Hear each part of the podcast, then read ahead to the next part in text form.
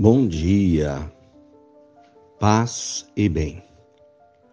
Hoje é quinta-feira, 9 de junho, memória de São José de Anchieta, padre. José nasceu nas Ilhas Canárias, território espanhol, e faleceu em Vitória do Espírito Santo em 1597. Foi ordenado padre da congregação dos jesuítas e foi designado como missionário no Brasil.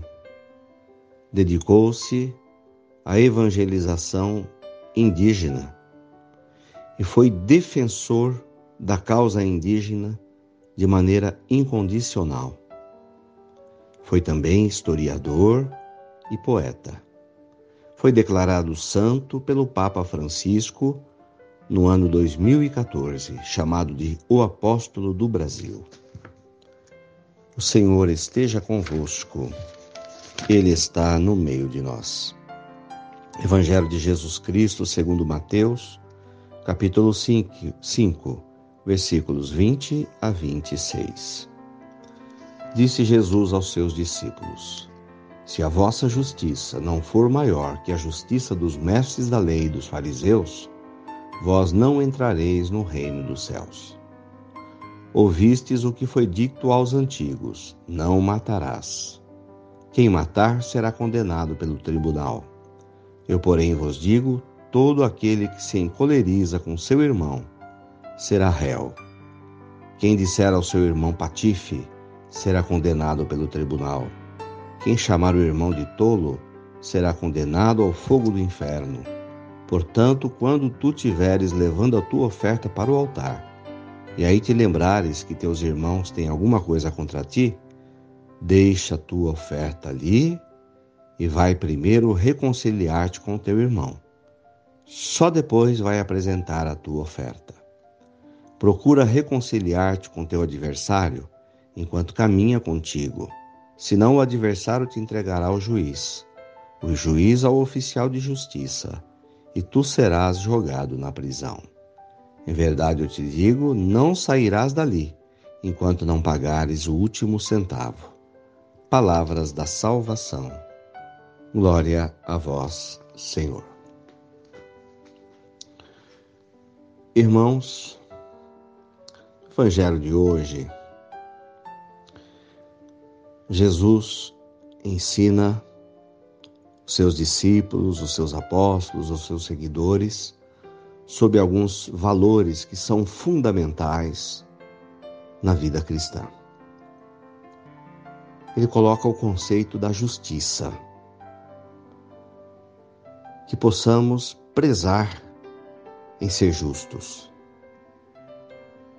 Não pode se admitir, diz Jesus, um cristão que não ame o princípio da justiça.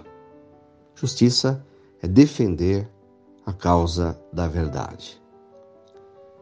E depois Jesus fala dos relacionamentos humanos, de não ter ódio no coração, de respeitar as pessoas, dentro de casa, na igreja, no trabalho, que tenhamos uma relação respeitosa com o próximo.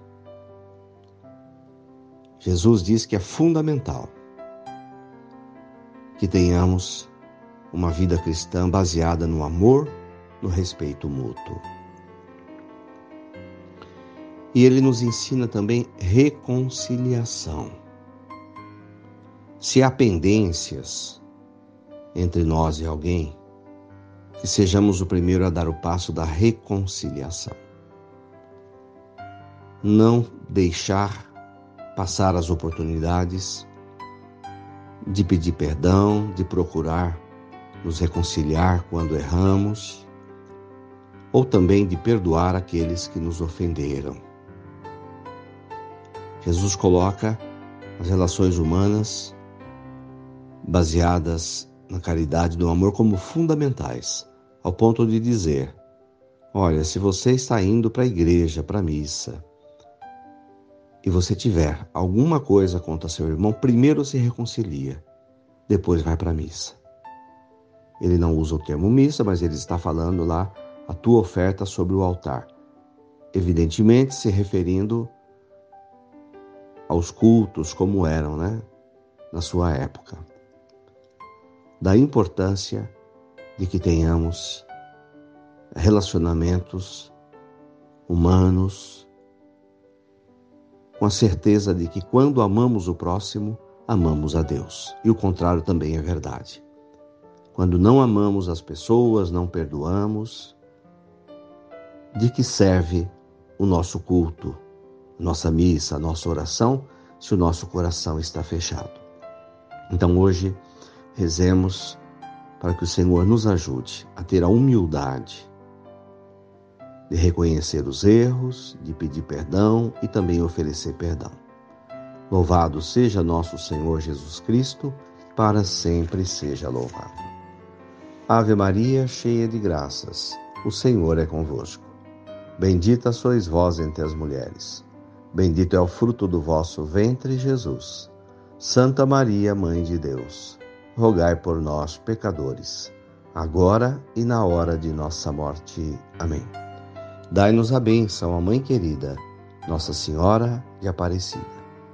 Fiquem com Deus e tenham um bom dia. Mantenhamos acesa a chama da nossa fé.